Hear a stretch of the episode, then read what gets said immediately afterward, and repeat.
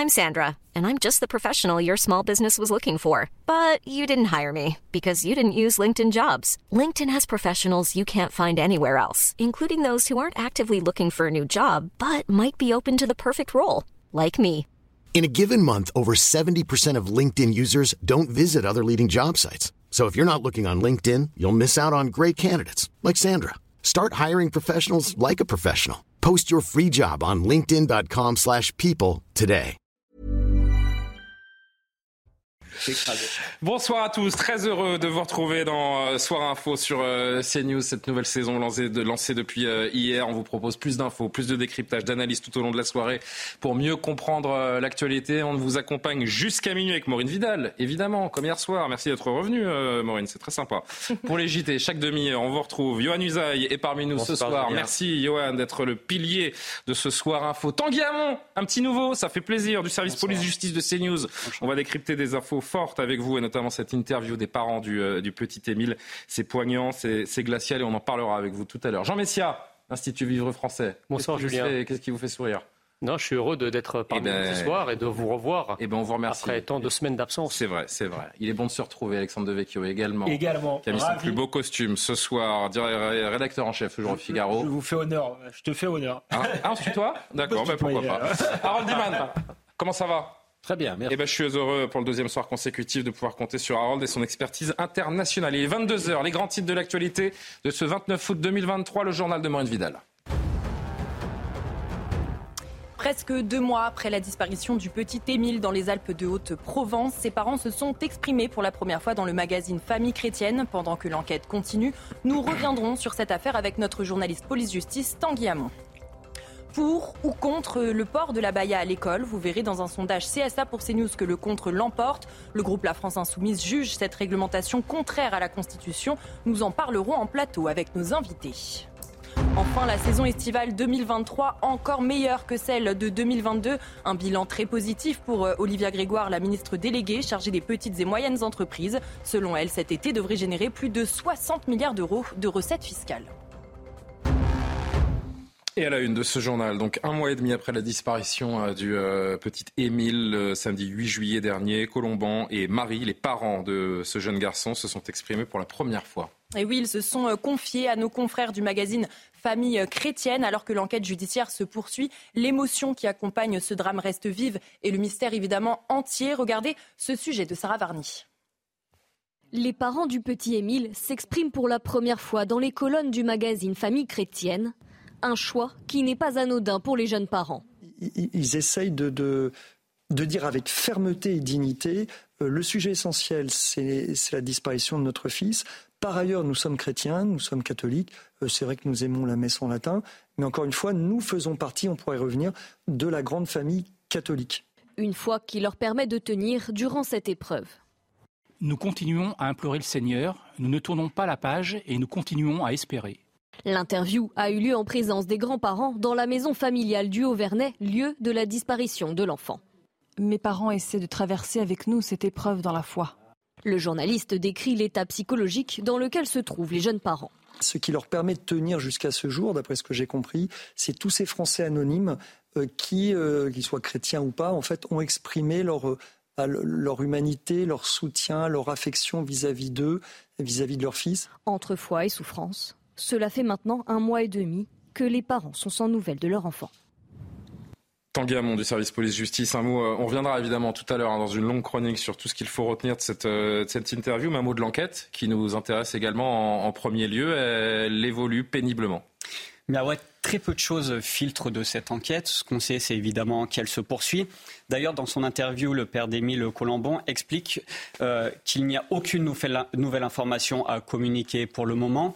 Alors, ce que l'on sait, c'est que l'enquête est désormais élargie aux faits criminels d'enlèvement et de séquestration, sur un mineur de 15 ans. Concrètement, euh, cela veut dire que les enquêteurs ont un cadre beaucoup plus vaste pour, euh, pour leurs investigations. Et concernant les pistes, eh bien, elles restent pour le moment toutes envisagées, aucune n'est exclue. Il pourrait s'agir euh, d'un accident du jeune Émile dans la nature, d'un véhicule qui l'aurait percuté ou alors, malheureusement, évidemment, un acte criminel. Situation absolument atroce pour cette famille qui s'est donc exprimée aujourd'hui. On reviendra longuement avec vous tout à l'heure sur, sur ces déclarations. On poursuit le journal Maureen avec les, après les déclarations du ministre de l'Éducation nationale sur le port de la Baïa à l'école.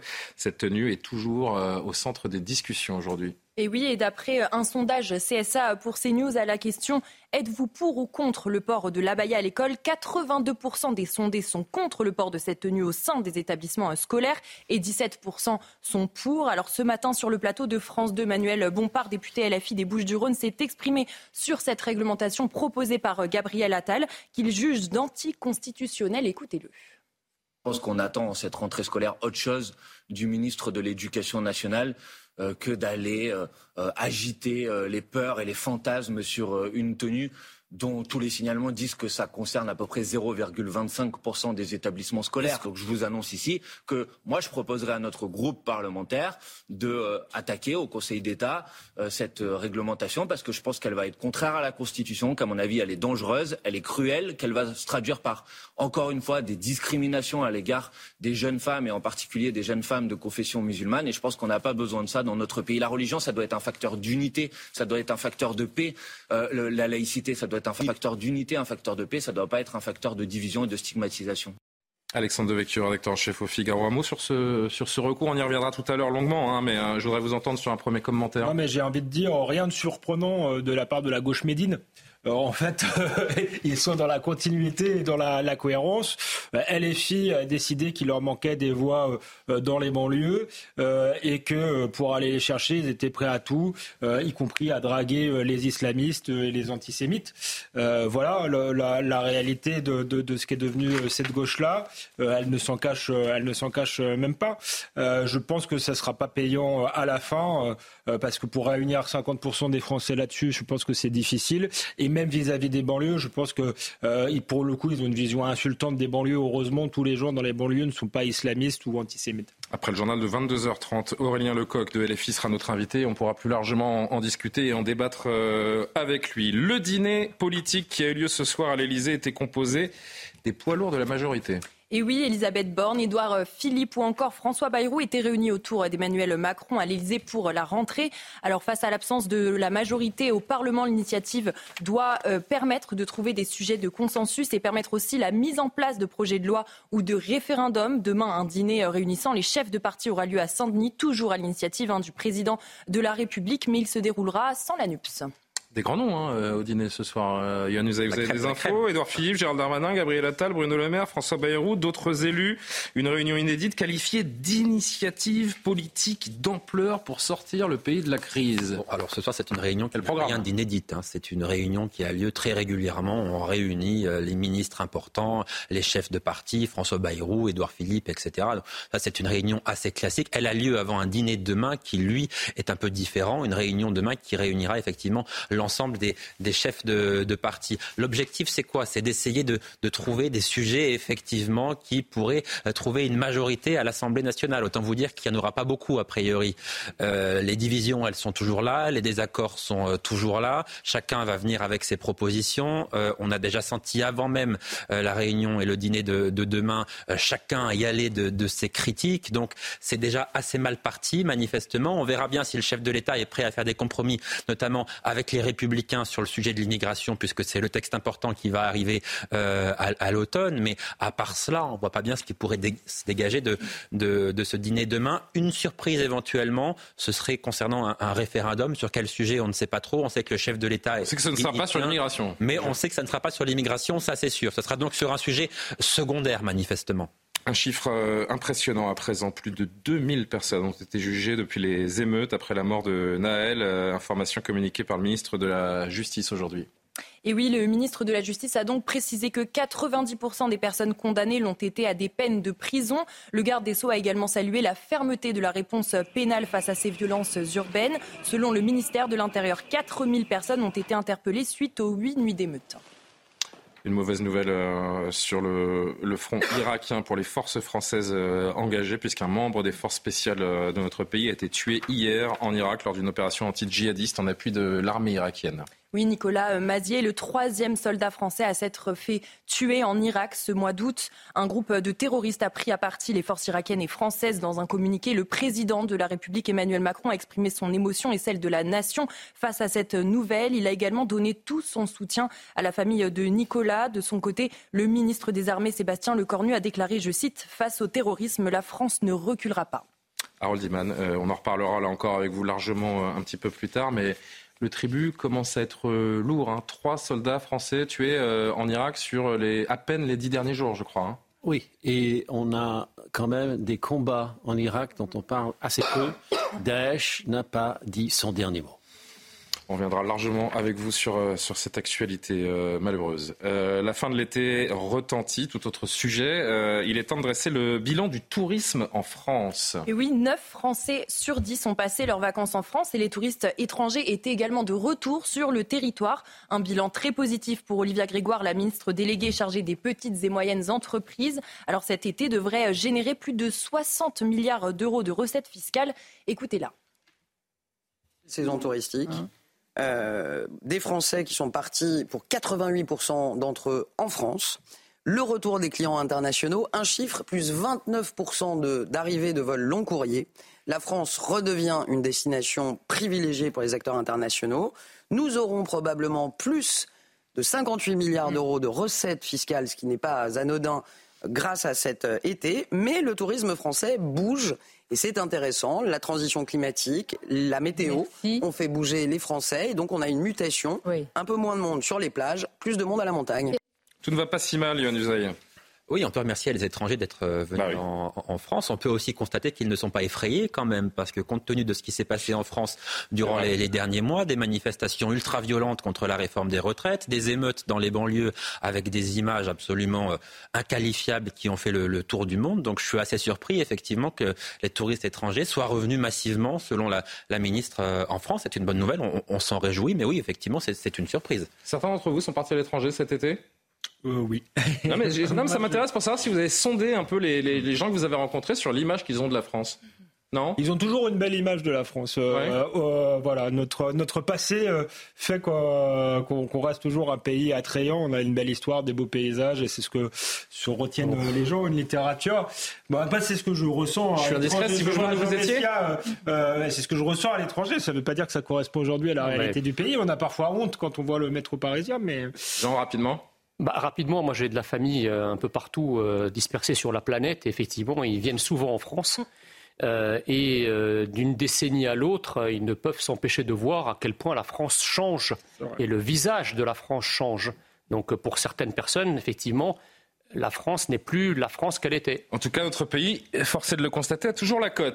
Thierry Henry, lui aussi, a toujours la cote, puisqu'il est le nouveau sélectionneur des Bleuets, c'est-à-dire l'équipe de France Espoir qu'il va mener au JO de Paris 2024. Et oui, à 46 ans, Thierry Henry a déclaré qu'il n'était pas épanoui en tant que consultant, un poste qu'il occupait, qu'il occupait pardon, en attendant une opportunité d'entraîner, a-t-il affirmé euh, ce mardi lors de sa présentation au siège de la Fédération française du football. Il a également annoncé qu'il conserverait les parts qu'il détient au sein du club club de Côme en deuxième division italienne. Le premier match des qualifications des espoirs est prévu le 11 septembre prochain en Slovénie. Eh ben, bonne chance à Thierry Henry et au Bleuet pour cette échéance magnifique que sont les Jeux Olympiques de Paris 2024. On marque une pause et puis on, revient sur, euh, sur cet événement. C'est la première fois qu'ils prennent la parole depuis la disparition de, leur fils. Les parents du petit Émile se sont exprimés aujourd'hui dans un magazine euh, nommé Famille chrétienne avec vous, Tanguy Hamon. On revient largement sur cette actualité. À tout de suite. Il est 22h16 sur l'antenne de CNews. Tanguy Hamon toujours euh, avec nous pour euh, revenir sur cette actualité. Un mois et demi après la disparition de leur fils Émile, qui n'a plus été revu depuis le 8 juillet dernier dans la commune du Haut-Vernay. Ses parents ont donné donc une interview à Famille Chrétienne euh, aujourd'hui. Pourquoi Tanguy prendre la parole aujourd'hui et de, de cette façon? Les parents d'Émile, euh, Colomban et, Marie ont d'abord expliqué que leur silence avait été suggéré par les enquêteurs dans un premier temps pour faciliter le travail euh, d'investigation. Ils ont aussi dit qu'ils savaient qu'un jour ils devraient forcément parler aux médias, mais ils voulaient, euh, ils expliquent d'abord se protéger de ce qu'ils estiment être un harcèlement médiatique. Par exemple, ce matin encore, on a appris que des journalistes se sont introduits de façon presque illégale à leur domicile pour tenter d'obtenir à tout prix une déclaration. Euh, les parents euh, d'Émile ont donc décidé de, tout simplement de prendre la parole pour arrêter ce, harcèlement qu'ils dénoncent. Ils ont choisi euh, Famille chrétienne, un magazine qui, selon eux, peut comprendre leur foi et la façon dont, ils utilisent cette foi dans leur façon de réagir face à la disparition de leur enfant. Ils en ont profité pour remercier tous ceux qui les ont soutenus, mais aussi tous ceux qui les ont aidés euh, pour les battus, les riverains, les gens qui sont déplacés dans la commune du Haut-Vernay, mais aussi les gendarmes et les militaires. Dans leur interview, ils ont aussi dénoncé ces, fausses rumeurs qui sont apparues à, à leur propos. Oui, ils ont d'ailleurs lié ces fausses rumeurs au fait qu'ils soient euh, catholiques traditionnels. Euh, ils parlent de supposées réunions de famille cachées, de messes à l'église alors que des battus étaient en cours pour retrouver le petit Émile. Ils parlent aussi de grands-pères trop directifs. Et la liste est longue, euh, comme le décrit Samuel Pruvot. C'est le journaliste de famille chrétienne qui a mené l'interview. Beaucoup de nos confrères, pas tous, heureusement, ont considéré que ses parents vivaient en autarcie, euh, qu'ils étaient à droite, très à droite, trop à droite, qu'ils n'étaient même plus dans l'Église, qu'ils étaient intégristes, qu'ils étaient lefévristes, peut-être même, alors ils n'ont pas écrit, mais c'était suggéré, avait-il un portrait de Mussolini euh, dans la cuisine Et donc euh, peut-être même que le grand-père, d'ailleurs, battait ses enfants et son, ses ah enfants, donc il avait un profil inquiétant. Et ça, c'est la goutte qui fait déborder le vase. Il y a eu aussi un traitement particulier réservé au, père d'Émile. Il a notamment été décrit par des confrères comme membre d'un mouvement néofasciste qui aurait été dissous par euh, Emmanuel Macron. Donc euh, le but de, cette interview est aussi de dire stop à toutes ces rumeurs. Euh, les parents d'Émile assument totalement le fait d'appartenir à une frange catholique traditionnelle, mais ils trouvent cela révoltant que que cette appartenance soit utilisée comme des explications supposées à la disparition de leur fils. Au-delà de cette interview, euh, ce qui nous intéresse, c'est évidemment l'enquête sur euh, la disparition de ce, garçonnet de, deux ans et demi à peine. Est-ce qu'il y a un petit peu plus d'éléments aujourd'hui? Eh bien, on sait très peu de choses euh, sur cette enquête. Colomban, donc le père d'Émile, a expliqué dans l'interview d'ailleurs qu'il n'y a pas de nouvelles informations à communiquer. L'enquête suit son cours. Euh, pour rappel, elle avait été élargie euh, depuis le 21 août aux faits criminels d'enlèvement, arrestation, détention et séquestration arbitraire sur mineurs de 15 ans. Concrètement, cela permet euh, aux enquêteurs d'avoir un cadre plus vaste pour leurs investigations, avec la possibilité notamment de mettre des suspects en garde à vue et concernant les pistes, euh, les pistes de l'enquête et de ce qui a pu arriver à Émile, eh bien, toutes sont encore étudiées, aucune n'est rejetée. On parle par exemple d'un accident dans la nature, on aurait perdu le corps malheureusement de l'enfant. Il aurait pu aussi être percuté par un véhicule. Il pourrait s'agir d'un acte criminel. Et les parents d'Émile, eux, disent, et je les cite pour conclure, on imagine forcément le pire, mais on ne peut s'empêcher d'espérer. Alexandre, un, premier commentaire peut-être. Une famille euh, très croyante, on l'a compris, qui s'en remet à Dieu. Euh, on comprend aussi qu'ils ont été heurtés, particulièrement euh, heurtés dans, leur chair. Et Dieu sait que le moment est, pénible, insupportable, par ce traitement médiatique qui leur a été réservé. Il parle de harcèlement. Il faut d'abord euh, rappeler que les, les, les journalistes vont pas être des, des, des, inspecteurs de police. S'il y a des, des, soupçons ou des choses désagréables. Il y a eu des titres de presse particulièrement odieux à leur, C'est pas, pas notre travail. Je me demande si ce serait permis ça avec euh, d'autres religions. Et rappeler que jusqu'à preuve de contraire, cette famille est victime et qu'il faudra faire preuve d'un minimum d'empathie. Euh, et voilà, le, le, le fait qu'il soit catholique semble tout autorisé. Une frange médiatique qui, ne s'est pas privée, euh, en effet. Euh, Jean Messias stigmatisé cette famille parce que catholique, parce que très, pratiquante, traditionnelle. On est entré dans une forme de, dictature de l'opinion publique? Bah, disons que dès que vous avez un, incrément identitaire dans une affaire qui ressemble à la France, euh, ça met en transe toute une partie de la, classe médiatico-politique qui y voit une bizarrerie ou une anormalité. Euh, il est parfaitement normal que des gens croyants, catholiques en l'occurrence, bah, vivent leur foi euh, plus intensément dans ce genre d'épreuves. Enfin, pour être chrétien pratiquant moi-même, euh, c'est quelque chose que je comprends tout à fait. Et que Ils n'ont pas suscité la compassion dans les médias parce que catholiques pratiquants. Mais ce qui est dingue, si vous voulez, par ce simple fait, ils sont considérés comme suspects? Non, mais alors déjà, oui, il y a une forme de, suspicion en fait, on, souligne que c'est une famille qui est catholique pratiquante, comme si il y avait dans leur catholicité ou dans leur attachement à la France un, élément qui serait utile à l'enquête sur la disparition. Enfin, c'est un truc quand même de dingue, quoi. Enfin, euh, je ne sais pas, moi, vous avez d'autres familles qui ont perdu des enfants, euh, soit euh, morts, soit perdus. personne n'interroge leur religion. Enfin, les parents du, petit Fayed là, qui a été atrocement assassiné par, la, par des, trafiquants de drogue à Nîmes, est-ce que quelqu'un s'est intéressé à la religion de, de sa famille? On sait que c'est des musulmans pourtant et pratiquants, mm. et on l'a vu au moment où ils ont fait la marche blanche. Quels médias a pointé cet élément-là comme si c'était quelque chose qui devait éclairer la situation atroce dans laquelle cette famille se trouvait? Donc, euh, je veux dire, ce qu'on n'ose pas appliquer pour certaines religions, pourquoi on s'en donne à cœur joie quand il s'agit du catholicisme C'est comme si, quand la France est présente, ça énerve les, journalistes. Donc on est bien dans un système antinational. Il y a des bonnes et, mauvaises victimes aujourd'hui, euh, Alexandre aussi, peut-être. Euh, oui, bah là c'est ce que ça laisse euh, effectivement euh, ce que ça laisse supposer. On l'avait vu dans d'autres cas. Il faudra peut-être pas. On oublie que ces gens depuis deux mois, depuis deux mois sont dans, dans, une inquiétude. On, parle effectivement de l'enfant tué de de, de, de, Nîmes. Il n'y a pas eu la même émotion médiatique et même politique qu'avec Naël, qui Naël était la bonne victime. En plus, pourtant il était victime, certes, mais aussi délinquant, ce qui n'a pas été rappelé dans un premier temps. Et l'enfant tué de Nîmes, effectivement, il n'y a pas eu du tout tous les indignés on les a pas, euh, on les a pas retrouvés. On n'a pas eu de mots du président de la République. Alors c'est quelqu'un qui est tué pour rien parce qu'il se trouve au mauvais endroit, au mauvais moment, dans une zone de, euh, de non-droit ou plutôt dans une zone euh, où le, le, droit de la drogue fait, le droit. Donc c'est des affaires différentes, mais on voit bien que les, les, traitements sont différenciés. Et là encore, encore une fois, ce sont des victimes pour l'instant et rien d'autre. Et ils méritent un minimum d'empathie et aussi sur le rôle du, du journaliste. Il y, a des, y a des journalistes journalistes enquêteurs, mais là, je pense que c'était pas le cas. Euh, donc, euh, ils sont. on a vu des sur euh, certaines sur certaines chaînes, c'est vrai qu'on a vu ce qu'on appelle les, les, bandeaux qui, qui, annoncent les thèmes, comme vous le voyez sous, votre écran. C'est une mauvaise image pour le coup du de, de, notre métier. Johan Oui, certains médias ont comparé cette affaire à, l'affaire Grégory. Hmm. c'est vrai que dans l'affaire Grégory. Parce que c'est le drame d'un tout petit enfant. Oui, et dans, dans l'affaire Grégory, les, les, journalistes ont joué un rôle absolument détestable et ont aussi sans doute permis aux, coupables à l'époque de se, de se préserver et euh, de, de, ne pas être découverts. Peut-être certains cherchaient à faire l'enquête à la place des enquêteurs, etc. Aujourd'hui, je crois que beaucoup de journalistes ont tiré les leçons de ce qui s'est passé il y a maintenant plus de 40 ans, mais certains journalistes continuent tout de même, on l'a vu, à vouloir rentrer de manière illégale dans la, maison de cette famille pour aller chercher absolument un témoignage, ce qui se faisait à l'époque de l'affaire Grégory.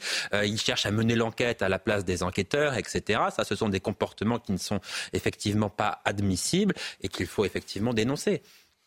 Jean-Messia, vous vouliez ajouter quelque chose Oui, je, il faut quand même souligner dans cette affaire la très grande dignité de, de la famille. C'est-à-dire que la famille a, a décidé... restée silencieuse, hein, comme l'a rappelé Tanguy, sur les conseils de... C'est une stratégie euh, de, de, de, communication ou de non-communication, plus exactement, dans, à laquelle le, notre société n'est pas habitué et dont on n'a pas l'habitude. Parce que d'habitude, effectivement, dans ce genre de cas, immédiatement, vous avez des conférences de presse. Alors, je ne critique pas cette façon de faire, hein, mais on peut aussi comprendre une famille parce qui que C'est important de mobiliser les médias aussi dans une disparition pour que justement. Là, en euh, l'occurrence, ils n'ont pas eu à le faire puisque les, les médias se sont immédiatement mobilisés d'eux-mêmes, si je puis dire, euh, dès que l'annonce de la disparition de cet enfant a été rendue publique. Donc, ils ont choisi un mode de communication qui, qui correspond à leur intériorité, à leur verticalité. ils ne sont pas plus critiquables. Il n'y a pas de bonne ou de mauvaise, manière de le communiquer, mais il faut juste euh, respecter les uns et les autres. Quoi. Mais en tout cas, cette famille, pour moi, elle a été extrêmement digne. Et j'ai presque envie de dire, heureusement pour eux, qu'ils ont cette euh, foi, qu'ils sont habités par cette foi, parce que c'est ça qui les maintient, qui les maintient en vie, qui leur euh, maintient cet espoir de, retrouver leur fils. Je rappelle aussi qu'on est quand même en, 2023, un enfant qui disparaît comme ça qui se volatilise dans, un pays comme la France, ça paraît, ça paraît fou de, voir que ce genre de drames peuvent encore euh, exister dans notre, dans notre pays. Alexandre, je ne sais pas si vous voulez. Oui, ça, ça paraît. Il n'y a pas grand-chose à dire. Ça euh, paraît fou. Il faudra voir c'est terrible. personne ne peut comprendre ce que, ce que ses parents sont en train de vivre. On et on s'est acharné sur eux. On ne connaît pas encore les circonstances. Euh, euh, quand on les connaîtra, ce sera plus, plus, plus facile de voilà euh, d'avoir une analyse. Malheureusement, si c'est une affaire criminelle, je crois que ce, ce type d'affaire, ça fait partie de la fatalité, de la réalité du mal, et ça existera toujours. Le, le, moins possible, on l'espère, mais ça fait hélas partie d'une société. Voilà ce qu'on pouvait dire sur cette première prise de parole donc des, parents de, Émile, disparu euh, il y a presque deux mois désormais. On va marquer encore une, petite pause. On va se retrouver pour le JT de 22h30 avec Maureen Vidal. A tout de suite.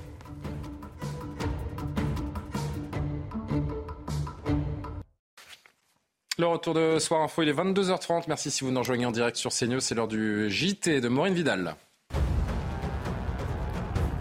Presque deux mois après la disparition du petit Émile dans les Alpes de Haute-Provence, ses parents se sont exprimés pour la première fois dans le magazine Famille chrétienne. Vous entendrez Samuel Pruvot, le rédacteur en chef, qui parle de la place des médias dans cette affaire.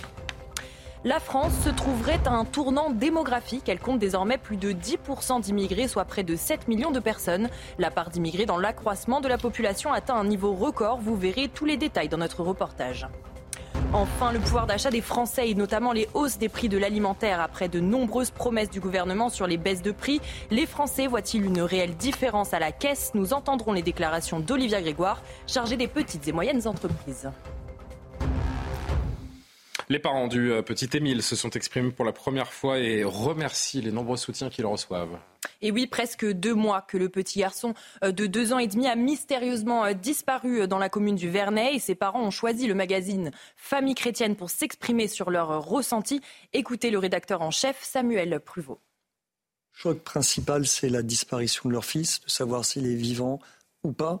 Mais dans de telle situation, effectivement, ces allégations sur leur foi, sur leurs convictions, non seulement d'abord c'est hors sujet, mais ça, rajoute en fait du mal au mal.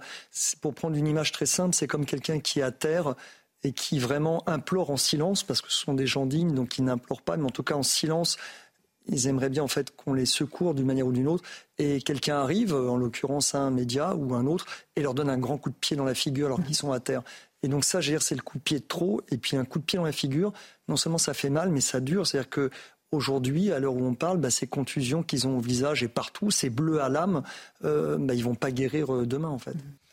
La France compte euh, désormais plus de 10% euh, d'immigrés, soit 7 millions de personnes. Et oui, dans une note publiée ce lundi, l'Institut Montaigne estime que dans les prochaines années, l'apport migratoire va constituer l'essentiel de la croissance de la population française. Regardez ce sujet de Tony Pitaro, Solène Boulan et Maxime Leguet.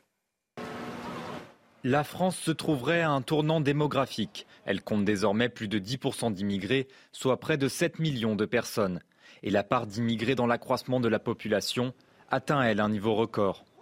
Pour la première fois en 2022, l'immigration, toutes, immigrations confondues bien sûr, euh, a représenté quasiment les trois quarts de l'accroissement démographique de la France. Autrement dit, il y a eu un quart de cet accroissement seulement, et c'est quelque chose d'assez inédit, euh, qui est lié à ce qu'on appelle l'accroissement naturel, c'est-à-dire à l'excédent naissances sur les décès. Si l'excédent naturel ne représente qu'un quart de l'accroissement de la population, c'est parce qu'il est à son plus faible niveau depuis 1945. La Cour des comptes estimait à 6,57 milliards d'euros en 2019 le coût des missions relatives à l'immigration, l'asile et l'intégration, soit une augmentation de 50% depuis 2012, notamment à cause de l'augmentation des demandes d'asile mais ce bilan est à nuancer. Lorsqu'on parle des coûts de l'immigration et de ses bénéfices, il faut aussi compter les coûts indirects et les bénéfices indirects.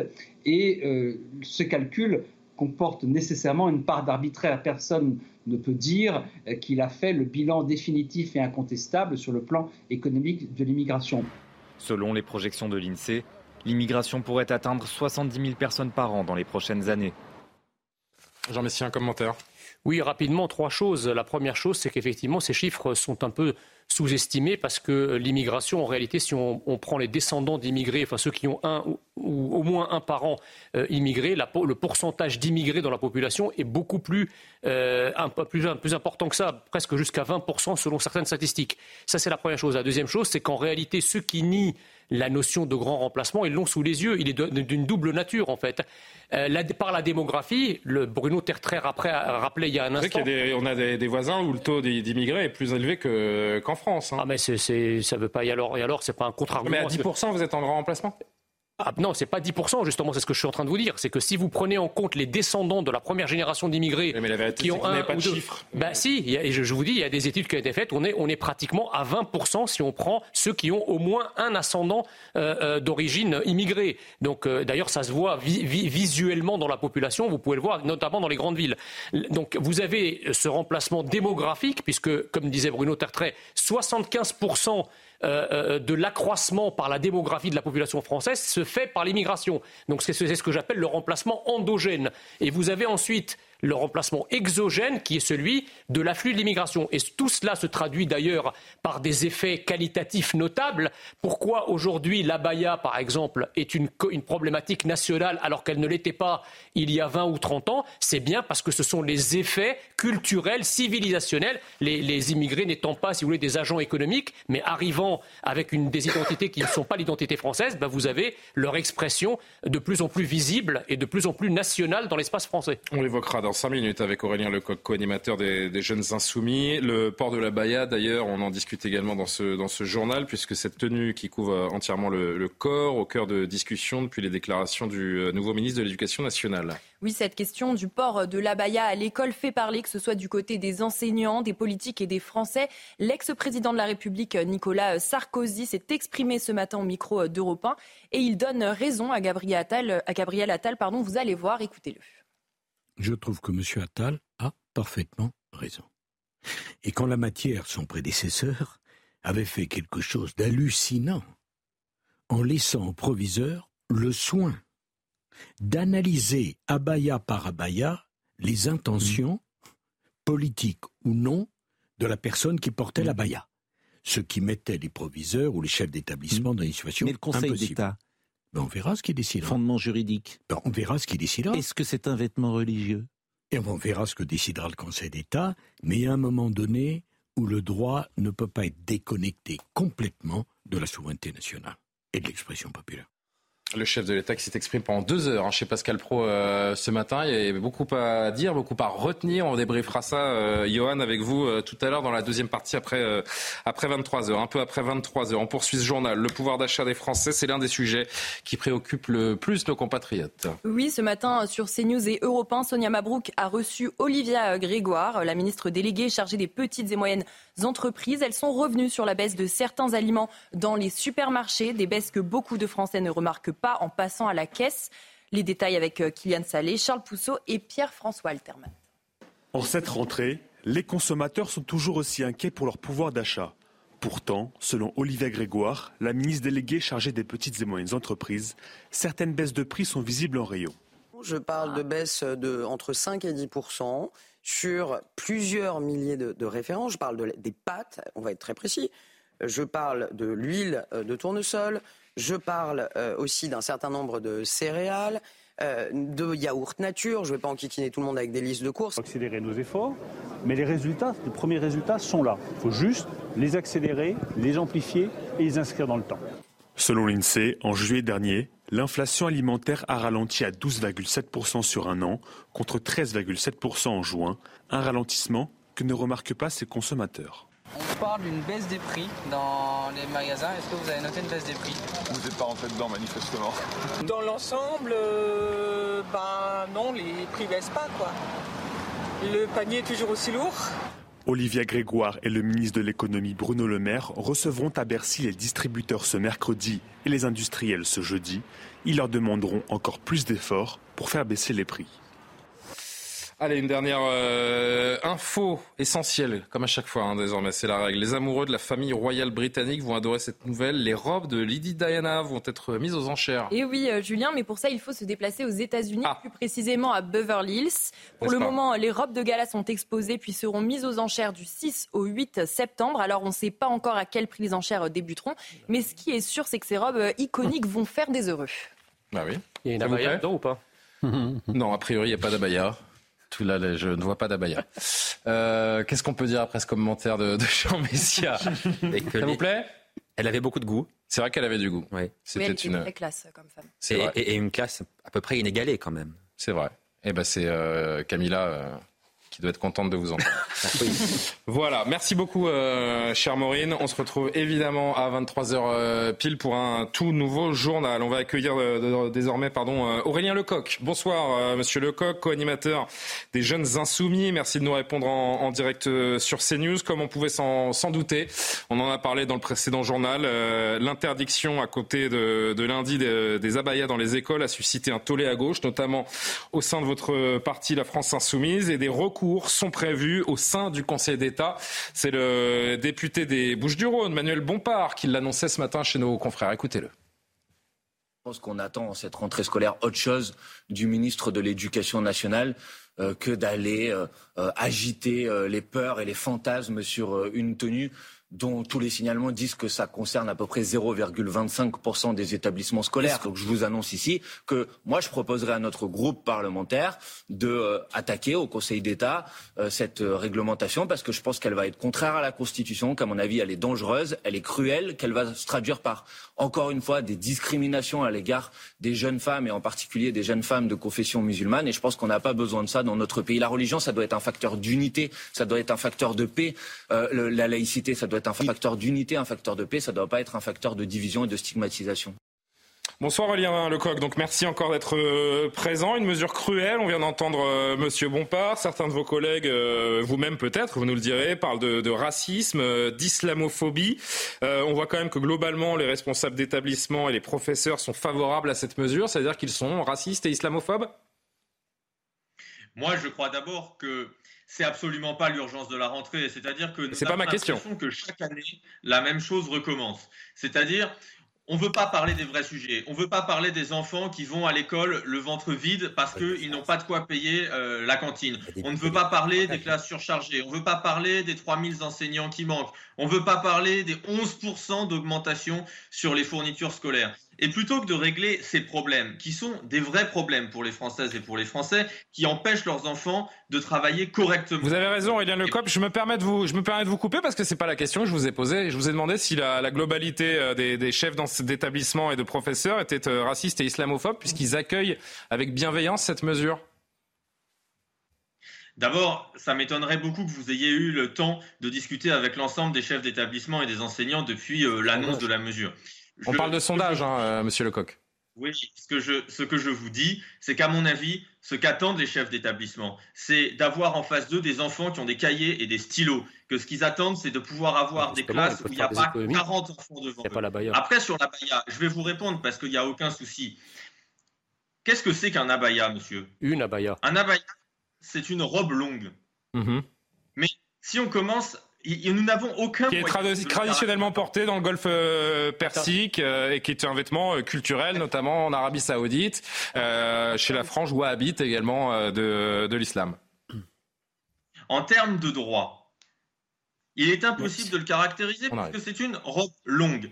À moins de vouloir interdire toutes les robes longues euh, dans les écoles. C'est ça la solution du gouvernement? Arrêtons, ce sujet n'en est pas un. Les, signalements pour des tenues religieuses qui poseraient problème représentent 0,3% des établissements. Donc c'est un non-sujet, c'est un écran de fumée, c'est une diversion qui consiste à ne pas parler des vrais problèmes, ne pas dire que certains se gavent pendant que d'autres n'ont pas de quoi manger, et en même temps trouver le bouc émissaire, euh, euh, je dirais, facile, c'est-à-dire... Mais l'un n'empêche pas l'autre. On peut, euh, on peut s'inquiéter de la situation des, des moyens de, de nos écoles. Et vous avez raison, ils sont, ils sont réels. Il y a beaucoup à faire. Et on peut dire aussi que les, euh, les manquements, euh, je, je, je- le mot me manque à la laïcité, les, hum, Les atteintes. les atteintes à la laïcité répertoriées en, en, en hausse exponentielle ces derniers mois peuvent être inquiétants. Oui, ce n'est pas un vêtement religieux, en tout cas pas pour le CFCM, le Conseil français du culte musulman, mais on peut s'accorder euh, sur le fait qu'il marque une démarche de rupture. Vous en convenez tout de même ou l'électoralisme euh, vous empêche de voir parfois? Mais quel rapport avec l'électoralisme? Nous nous adressons à l'ensemble des Françaises et des Français. Et ce qu'on dit aux Françaises et aux Français, c'est que la laïcité, ce n'est pas la division. La laïcité, ce n'est pas la stigmatisation. En faisant ce qu'il a fait, M. Attal, lui, porte une atteinte grave à la laïcité. Parce qu'il la décrédibilise, il l'attaque, il l'abîme. La laïcité, c'est la possibilité pour chacune et pour chacun de croire ou de ne pas croire. On ne doit pas avoir de symboles religieux ostentatoires, c'est ce que nous dit la loi à l'école. Très bien, mais vous avez dit vous-même, l'abaya n'est pas un signe religieux. Alors pourquoi, Alors pourquoi c'est islamophobe de l'interdire? C'est islamophobe de l'interdire Si c'est pas un signe religieux?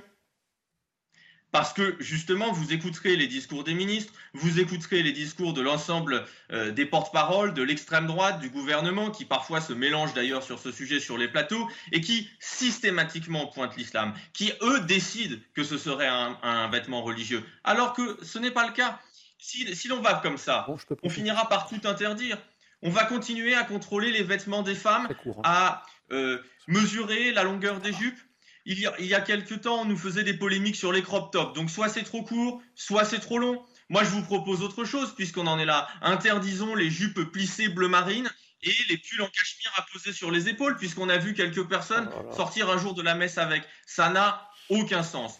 Aujourd'hui, la loi existe. J'entends votre, j'entends votre raisonnement. Euh, on peut réafficher juste le tweet de Jean-Luc Mélenchon pour les gens qui ne l'auraient pas vu passer. C'était il, y a, il y a 24 heures. Jean-Luc Mélenchon, donc qui, euh, euh, qui vilipendait cette, cette nouvelle tristesse de voir la rentrée scolaire politiquement polarisée par une nouvelle absurde guerre de religion entièrement artificielle à propos d'un habit féminin. À quand la paix civile et la vraie laïcité qui unit au lieu d'exaspérer? Aurélien Lecoq, Yohann Usaï du service politique. Oui, moi je crois que la France insoumise a tellement de mal à défendre sa position qu'elle se contredit elle-même d'ailleurs, ce qui montre bien là, me semble-t-il, qu'elle fait du clientélisme. Euh, ça n'est pas pour rien que 70% des musulmans de France ont voté pour Jean-Luc Mélenchon au premier tour de l'élection présidentielle. Il cherche là, effectivement, à s'attirer euh, les voix à nouveau euh, des électeurs musulmans. Ça me semble assez évident. Manuel Bompard le dit ce matin lui-même. Il dit le gouvernement cherche à s'attaquer à un habit qui est porté par les jeunes musulmanes. Mais si cet habit n'est porté que par les jeunes musulmanes, c'est donc bien un habit identitaire, un habit communautaire qui euh, ne respecte donc pas la laïcité qui doit s'appliquer à l'école. 82% des Français sont toujours favorables aujourd'hui à cette laïcité selon notre sondage euh, CNews. Donc ça me semble absolument incontestable. Manuel Bompard se contredit lui-même je vous laisse, Je vous laisse réagir tout de suite Aurélien Lecoq, mais j'ai pas lancé le, justement ce sondage pour CNews qui nous montre que en effet une très large majorité de Français, 82%, euh, sont contre le, le port de la baya à l'école. Je vous laisse répondre. Simplement vous dire, d'une part que non, nous ne faisons pas d'électoralisme. Supportez, monsieur, que nous ayons des convictions et que nous défendions l'égalité entre les Françaises et les Français. Mais les convictions de Jean-Luc Mélenchon ont beaucoup changé, monsieur. Il y a 15 ans, Jean-Luc Mélenchon disait que ce genre d'habit était contraire aux valeurs de la République. Jean-Luc Mélenchon, il y a 15 ans, disait que ce genre d'habit était une provocation envers la République. Comment peut-on changer d'avis sur un tel sujet? Comment peut-on faire un virage à 180 degrés sur ce genre de sujet? Ça serait manquer de conviction, ça n'est pas possible. Aurélien Lecoq. J'entends que vous soyez particulier, que vous soyez mal à l'aise et que ah, je suis très à l'aise. Non, pas du tout. Écoutez, s'il vous plaît, laissez-moi dire quelques mots. En plus, je suis. Euh, allez-y, allez-y, pardon. Allez-y, Aurélien Lecoq. On vous écoute. J'entends que ce soit compliqué pour vous, euh, qui êtes de fait les représentants médiatiques de l'extrême droite. Non, non, pardon. Non, non, Alors ça, je vous interdis de dire ça, monsieur Lecoq. Je vous interdis de dire ça, monsieur Lecoq. Vous êtes le représentant peut-être de l'extrême gauche. Ça ne fait pas de nous les représentants de l'extrême droite pour autant. Euh, merci de corriger si vous le voulez bien. Sinon, je réfute ce que vous dites et je le récuse. Euh, je vous laisse poursuivre. J'entends que cela vous vexe, mais. Ben oui, ça me vexe parce que c'est une insulte et que c'est faux. Non, ce n'est pas d'une insulte. Si, vous, vous nous insultez, monsieur, et je vous, je, vous, je vous donne la parole, mais je vous cache pas mon envie de mettre fin à cette conversation. Allez-y. Peut-être que vous ne le comprenez pas de cette manière, mais entendez que le fait de ramener systématiquement ce sujet, alors que je vous l'ai démontré, ce n'est pas un sujet de société. Lorsque cela concerne 0,3% des établissements. À côté de ça, on a 4 millions de jeunes qui sont pauvres. C'est un choix de ne parler que de ça, toujours. Et donc, je le répète et je l'affirme, l'abaya n'est pas contraire à la laïcité, parce que l'abaya n'est pas un vêtement religieux. L'abaya est une robe longue, et il est inadmissible qu'aujourd'hui, on utilise la laïcité pour s'attaquer à certaines ou à certains, qu'on utilise la laïcité, encore une fois, parce que ce sont toujours les mêmes qui en souffrent, pour s'attaquer aux femmes, et qu'il faudra peut-être qu'un jour on arrête de vouloir faire la police du vêtement. L'école, elle n'est pas là pour faire la police du vêtement, pour savoir si la jupe, elle est trop longue ou trop courte, pour savoir si on a le droit de porter une robe ou un crop top. L'école, elle est là pour émanciper, elle est là pour créer de l'égalité, pour permettre à toutes et à tous de s'en sortir. Et ça, aujourd'hui, l'école, elle peine à le faire. Mais elle peine à le faire non pas à cause des robes, derrière lesquelles vous vous cachez. L'école, elle peine à le faire aujourd'hui parce que les enfants n'ont rien dans le ventre, parce qu'ils n'ont pas de stylo, parce qu'ils n'ont pas de cahier. Pas les misérables, ça suffit. Euh. Non mais alors euh, Jean Messia, je, on, perd un petit peu la liaison. Il hein. n'y a pas de, il a pas de censure chez nous, vous en faites pas. Vous êtes euh, d'ailleurs le bienvenu malgré vos, vos invectives. Jean Messia, il nous reste 2-3 minutes pour poursuivre la conversation. L'extrême gauche nous a habitués dès que le propos, dès que le propos est amphigorique, c'est qu'ils n'ont rien à répondre euh, sur, euh, sur le fond parce qu'ils se sont emmêlés dans leurs propres contradictions. Soit la baya est un vêtement religieux, et moi je crois que c'est un vêtement religieux. La question est très simple. Qui d'autre que musulmans porte la baya? Personne. Il n'y a que des filles musulmanes qui portent la baya. Et lorsqu'on voit une femme porter la baya, tout le monde comprend qu'elle est musulmane. Et donc je ne sais même pas pourquoi on parle de ça, parce qu'en réalité la loi existe déjà, c'est la loi de 2004 sur la neutralité religieuse à l'école. Si on part du postulat que l'abaya est un vêtement religieux qui a été reconnu par Emmanuel Bompard lui-même ce matin qui dit que c'est les jeunes musulmanes et, elles seules qui le portent, à ce moment-là, la loi existe déjà, il n'y a pas besoin de faire un foin, elle, elle, devient aussi interdite que le voile. Et si elle n'est pas un vêtement, oui, si elle n'est pas un vêtement religieux, dans ce cas-là, pourquoi vous êtes en transe? Ça n'est ni islamophobe ni de la stigmatisation, c'est juste une interdiction, comme on, comme on interdirait par exemple le survêtement à l'école, que ça me choquerait pas moi. Euh, donc, si vous voulez, le problème c'est que de quelque côté qu'on se mette, vous avez tort Aurélien Lecoq. Je comprends, je comprends que vous ne soyez pas d'accord et je comprends que dès qu'il s'agit d'islam, vous rentriez en transe. Parce qu'effectivement. Ah, pas du tout, non, c'est vous qui êtes en transe. Et c'est, monsieur Lecoq, pourriez-vous répondre sur le fond et arrêter les attaques personnelles, s'il vous plaît? Vraiment, c'est une discussion intéressante. Votre point de vue est, intéressant. Euh, d'ailleurs, moi, je, pour vous dire, franchement, moi, je trouve que l'interdiction pure et simple n'est pas forcément productive. Il y a des questions de fond à se poser au-dessus de ça. Euh, que, que, la, que ce que la France ne donne pas à cette jeunesse pour qu'elle se réclame d'une autre identité, d'une autre culture. Ça, c'est intéressant. Et on peut avoir des débats de fond. Mais quand on sur des clivages extrême droite, extrême gauche, que vous faites des, attaques individuelles comme ça, je trouve que vous ne servez pas votre cause et vous ne servez pas le fond du problème. Est-ce qu'on peut avoir une discussion intelligente tous ensemble? Eh J'étais justement en train de vous répondre en vous disant que, d'abord, si vous, souhaitez que tous les jeunes soient bien à l'école, comme euh, vous, le, vous le disiez précédemment, moi je vous le dis, donnez-leur des fournitures scolaires gratuites, donnez-leur de quoi se nourrir correctement et les choses changeront. et, la distribution d'abaya est prévue ou pas? Oh. Monsieur Messi disait quelque chose d'intéressant. Il disait si ce n'est pas un vêtement religieux, alors pourquoi l'interdire? Mais je suis d'accord, ce n'est pas un vêtement religieux. Et Mais vous dites le contraire. Qui sommes-nous? Pour juger que c'est un vêtement religieux? Qui définit quels sont les symboles d'une religion? C'est le Conseil du culte musulman qui dit que ce n'en est pas un. Ce n'en est pas un. De la même manière. Pas dire le contraire, évidemment. Je vous ai pris un, autre exemple. Qui d'autre que, musulmans porte la baya, monsieur Lecoq? Répondez-moi à cette question. Mais je ne sais pas, moi, monsieur Messia. Qui mais alors, vous savez, vous savez, très bien que personne d'autre que musulmans ne porte la baya. Faites pas, euh, faites pas semblant Jean de Messia, s'il vous plaît. Euh, Aurélien Lecoq, je, je, vous invite, pourquoi pas, à, à, revenir ou à intervenir de nouveau ces prochains jours sur notre, sur notre plateau. Je vous dis franchement, quand on discute en bonne intelligence, on peut, euh, on peut avancer sur le fond. Les, remarques extrême droite, extrême gauche, franchement, je les trouve, je les trouve assez infondées.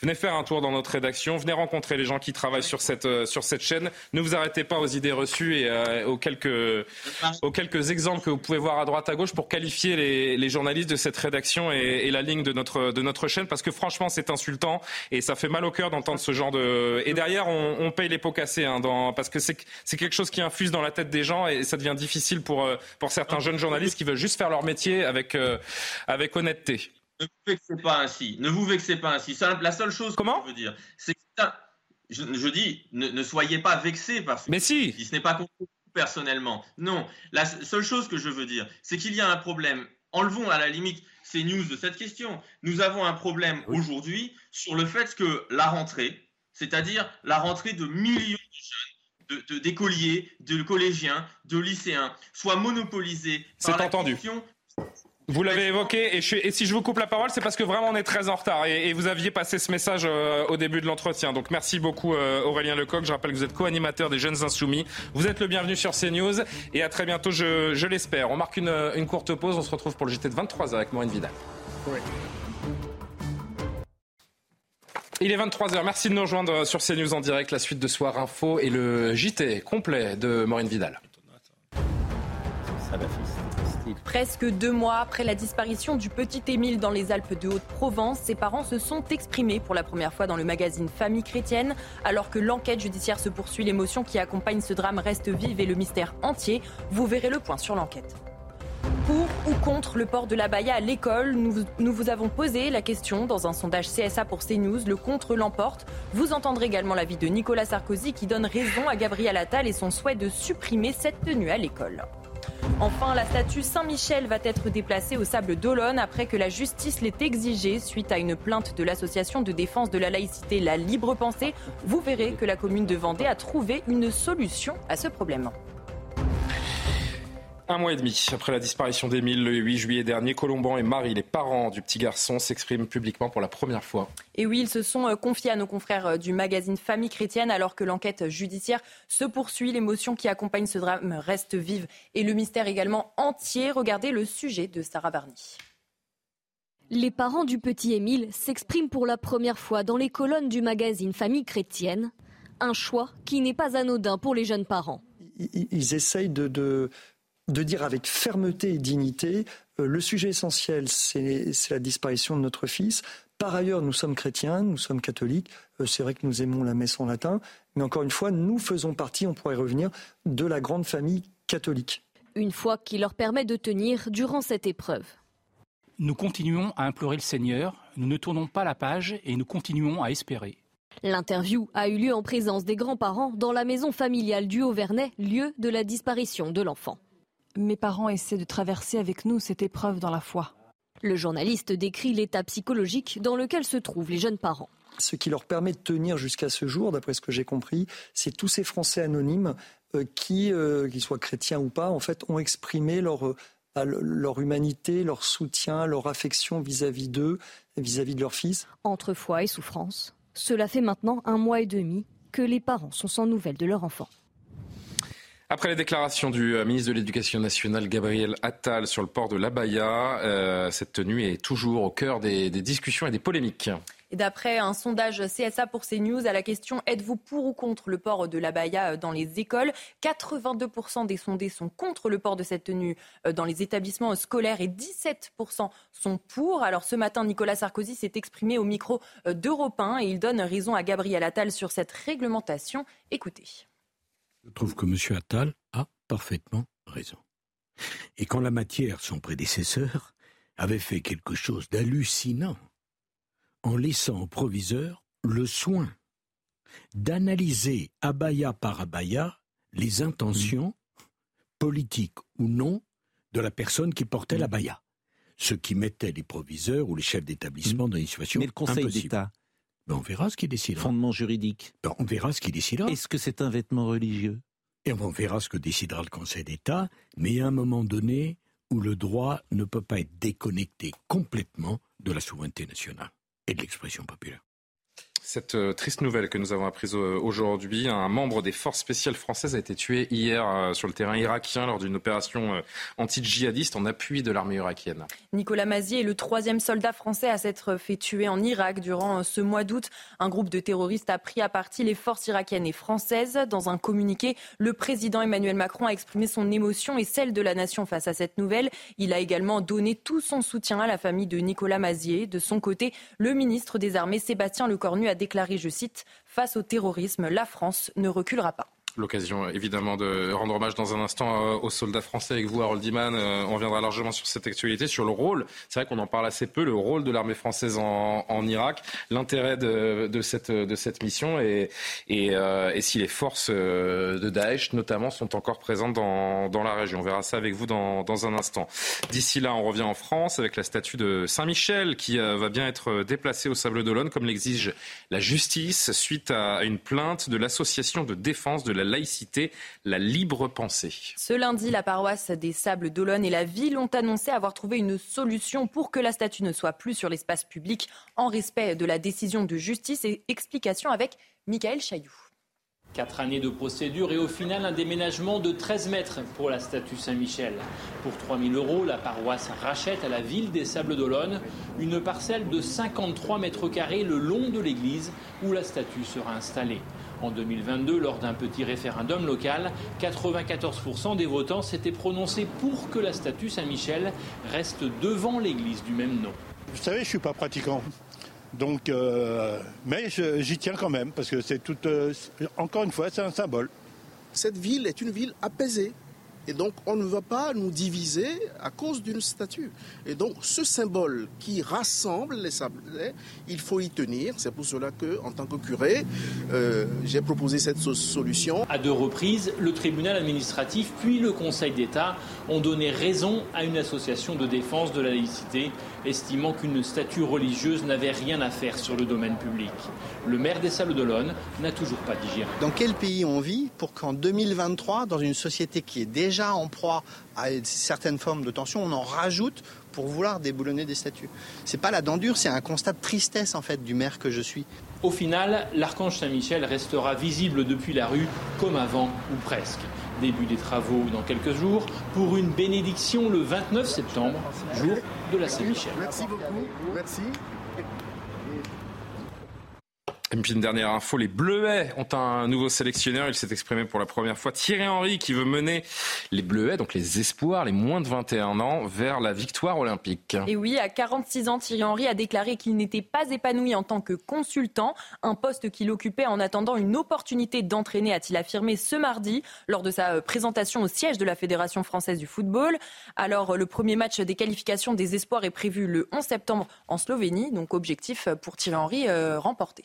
L'objectif surtout, ça va être euh, de convaincre le Paris Saint-Germain de libérer Kylian Mbappé pour les Jeux Olympiques, parce que vous avez le droit d'avoir des joueurs de plus de 21 ans, quelques joueurs de plus de 21 ans dans l'équipe, et avec Kylian Mbappé, ça sera une autre limonade. Effectivement, merci beaucoup, euh, cher, euh, cher Maureen. On se retrouve pour le dernier JT de Soir Info à, à 23h30. Le temps pour moi de me tourner vers Harold.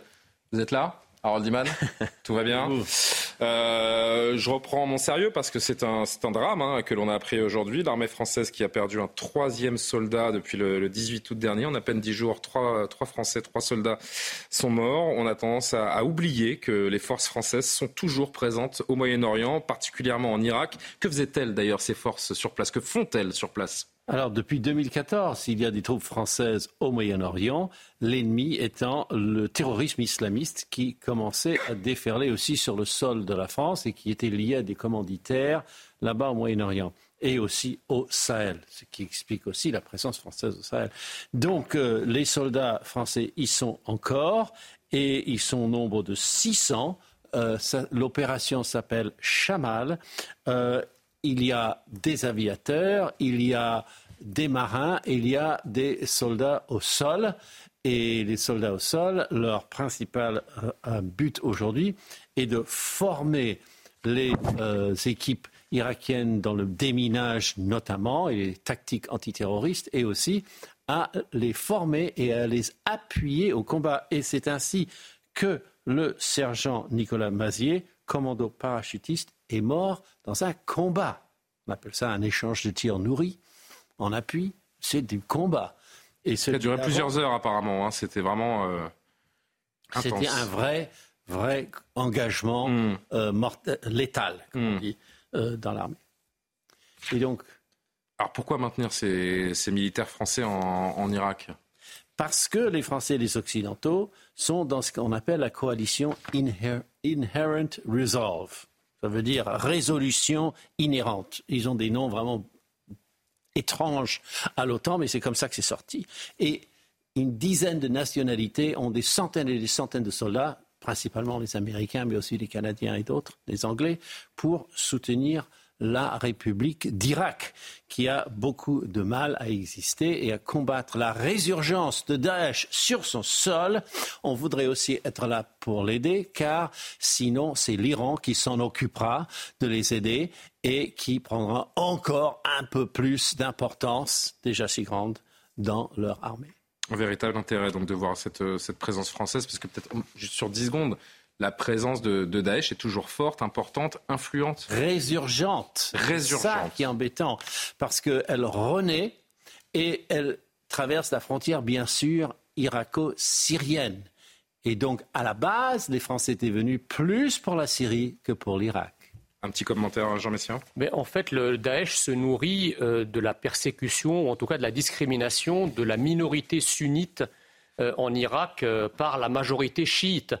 Et donc l'Iran eh bien, a une profondeur stratégique, puisque désormais, ils ont des alliés en Irak, l'Irak étant majoritairement chiite, et ça se prolonge jusqu'au Hezbollah en Iran. Donc effectivement, les sunnites qui sont présents en Irak sont pris comme dans un étau et donc, ils beaucoup rejoignent les rangs de Daesh précisément pour tenter d'exister. Rappelons que sous Saddam Hussein, c'était la minorité sunnite qui gouvernait l'Irak. Et c'est pour ça que Daesh, lorsque Saddam Hussein est tombé, c'est tous les anciens euh, cadres de l'armée irakienne qui ont constitué euh, Daesh pour combattre le nouveau pouvoir. On a beaucoup médiatisé euh, l'opération Barkhane, mais rappelons-nous que des centaines de, soldats français se battent toujours en Irak, notamment contre la, menace terroriste. Et le tribut est lourd puisque 10 soldats français sont, 3 soldats pardon, français sont morts au cours des 10 derniers jours. on marque une, dernière pause et on se retrouve pour le journal de 23h30. Et puis on dira un mot également de cette initiative de LFI de nouveau de porter l'interdiction de la Baïa devant le Conseil d'État. A tout de suite.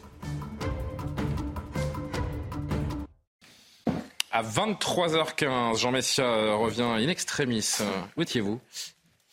Vous regarde pas. Ah, c'est vrai, c'est vrai, vous avez raison. 23h15, euh, donc euh, Johan Usaï, qui est également toujours en, notre compagnie, LFI.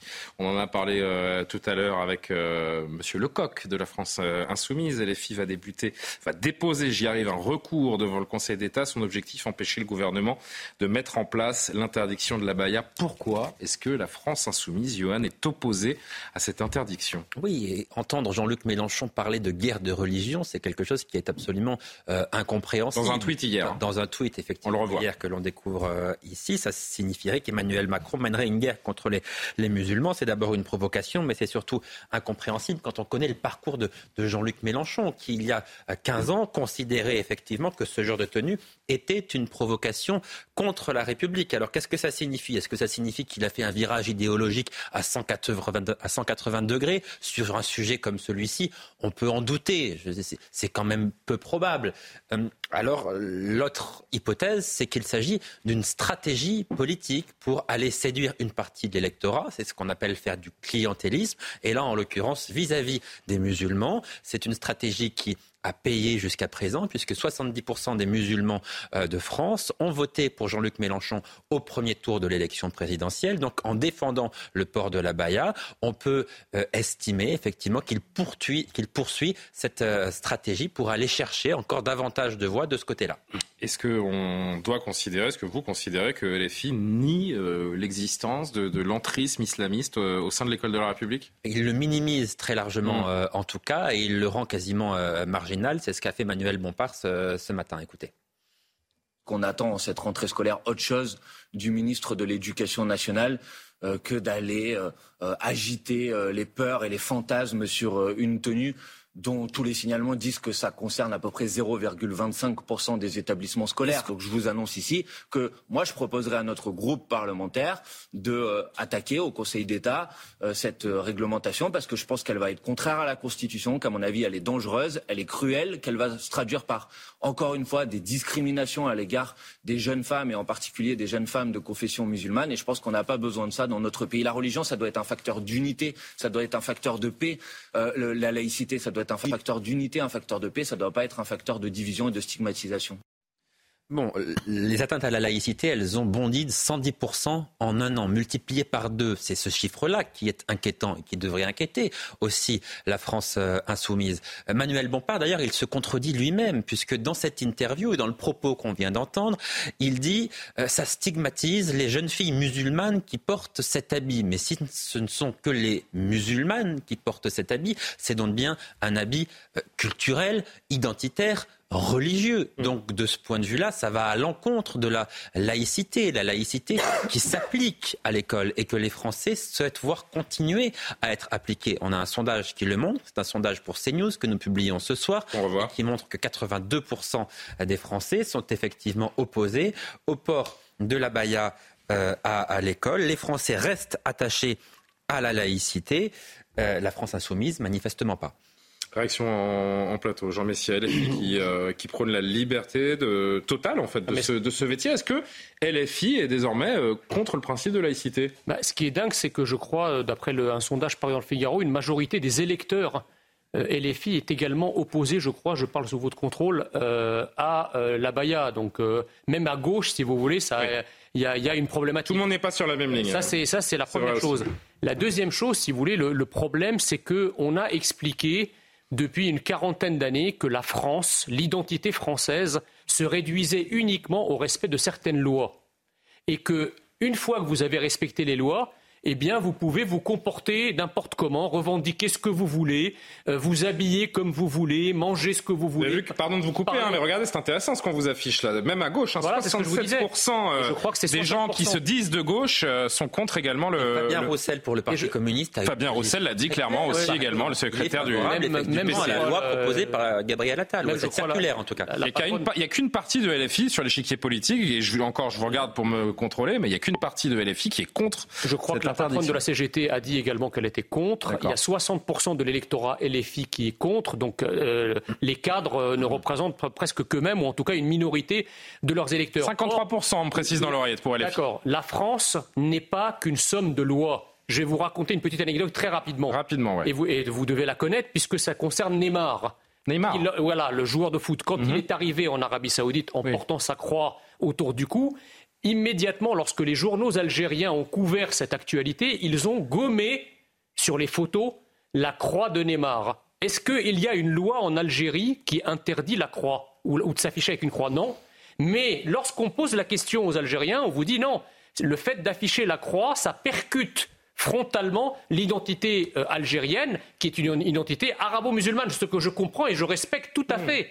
Donc, si vous voulez, le problème, c'est que. Le modèle algérien n'est pas le modèle français. Peut-être, mais ce que je veux dire, hein. c'est que que ce soit français, algérien, marocain, chaque pays du monde a une identité nationale spécifique dont le vestimentaire fait partie. Alexandre Devecchio, est-ce qu'il y a une volonté, alors pour euh, aller sur ce que évoque euh, Jean Messia, une volonté de euh, dévaloriser ce qui, ce qui constitue la culture française? Quelle est l'ambition des LFI euh, au-delà de l'aspect électoraliste qu'on a, euh, que Johan a mentionné, qu'on a tous compris L'ambition est, effectivement purement euh, électoraliste. il s'agit effectivement de. D'ailleurs, ça a été. C'est bien cynique. Si en, en 2017, il manquait, je ne sais plus, quelques centaines de milliers de voix à, Jean-Luc Mélenchon pour être au second tour, et c'est Coquerel qui avait été le voir et qui lui avait dit voilà, ces, ces voix-là, elles sont dans les, les, banlieues, il va falloir aller les chercher. Donc, je pense qu'il y a une grande part de cynisme chez chez Jean-Luc Mélenchon. député de euh, chez Jean-Luc Mélenchon, qu'en plus d'une tradition plutôt laïque et républicaine. Après, dans une partie de la gauche, je pense notamment chez les écolos et sans doute chez une partie de la France insoumise, il y a des gens qui euh, euh, ont une idéologie effectivement anti-occidentale, qui pensent que l'Occident est à l'origine de tous les maux, qu'elle est raciste et qui veulent faire table rase. Donc il y a, ces deux, deux choses-là qui se, qui se mélangent, une part idéologique et une hmm. part, une part stratégique.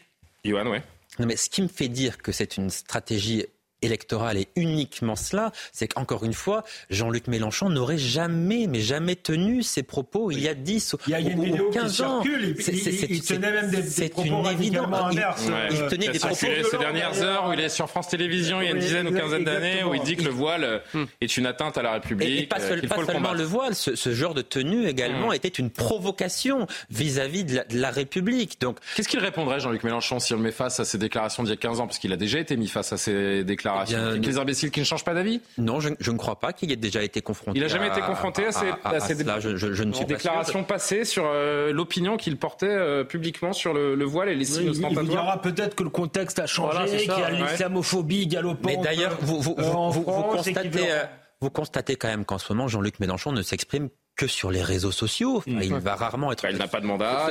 Non, mais il n'a pas de mandat. Il est quand même quelque part à la tête de la France insoumise. Toujours, quoi qu'on en dise. Mais il est au campus d'été là. Hein Oui, il va, il va rarement se confronter aux, journalistes. Enfin, moi, ça fait longtemps que je ne l'ai pas vu en interview. J'ai pu le manquer, mais, mais, mais je, je, ne crois pas. Donc, il s'exprime principalement sur les réseaux sociaux de manière à ne pas pouvoir être contredit, en quelque sorte. Bien sûr. Non, mais il faut comprendre, si vous voulez, que l'abaya ne se comprend pas toute seule. Elle doit être enchâssée dans un contexte d'agression globale euh, euh, de l'islam radical qui pousse ses pions à travers le vestimentaire, à travers l'alimentaire, à travers également un certain nombre de, prières dans les universités. On en a fait le sujet ici. Donc tout ça doit être restitué. Et quand vous voyez, si vous voulez, entre l'abaya, le voile, le niqab, euh, le hijab, etc., en quelques années, toutes, toutes, ces problématiques sont apparues en France. La France est passée d'un pays moderne où les femmes, finalement, ça ne faisait pas discussion que les femmes se vêtissaient à l'occidental. Eh bien, on est passé à un pays où il y a une forme d'obscurantisme qui revient euh, à la charge. L'abaya, comme le voile, comme le, hijab, ne sont pas des bouts de tissu, ce sont des bouts de charia. Mmh. Alors l'abaya, c'est un peu. Non, mais euh, moi, je, veux dire, je pense qu'il faudrait voir le problème à l'envers et, se demander pourquoi la France, la culture française, ce qu'elle euh, ce qu'elle draine, ne convainc pas cette jeunesse qui préfère se tourner.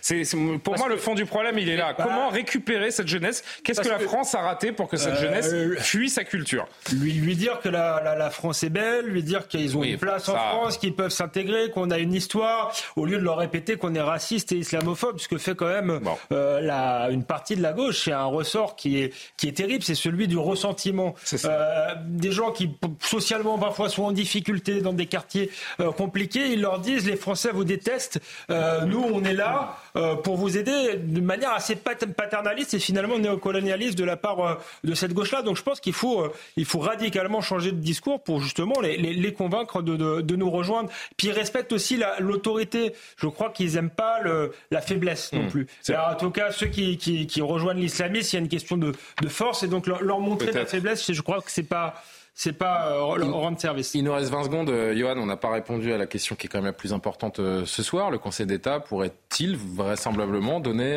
raison à ce recours de LFI ça dépendra de la manière. Ça dépendra du texte. ça dépendra du texte, la manière dont sera rédigé ce, texte. Il est en cours de, de, rédaction et effectivement, on est en train de peser chaque mot et il va falloir que cette circulaire insiste bien sur le côté euh, religieux. Effectivement, démontre que ce vêtement est un vêtement religieux pour que le Conseil d'État effectivement la, valide. Mais il n'y a absolument aucune certitude. On ne peut pas dire que lundi la baya sera interdite dans les établissements euh, scolaires. Saint-Michel. Hein.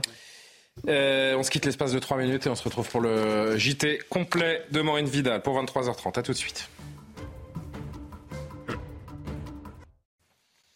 Quasiment 23h30. Merci de nous rejoindre en direct sur CNews pour Soir Info, le journal de Maureen Vidal.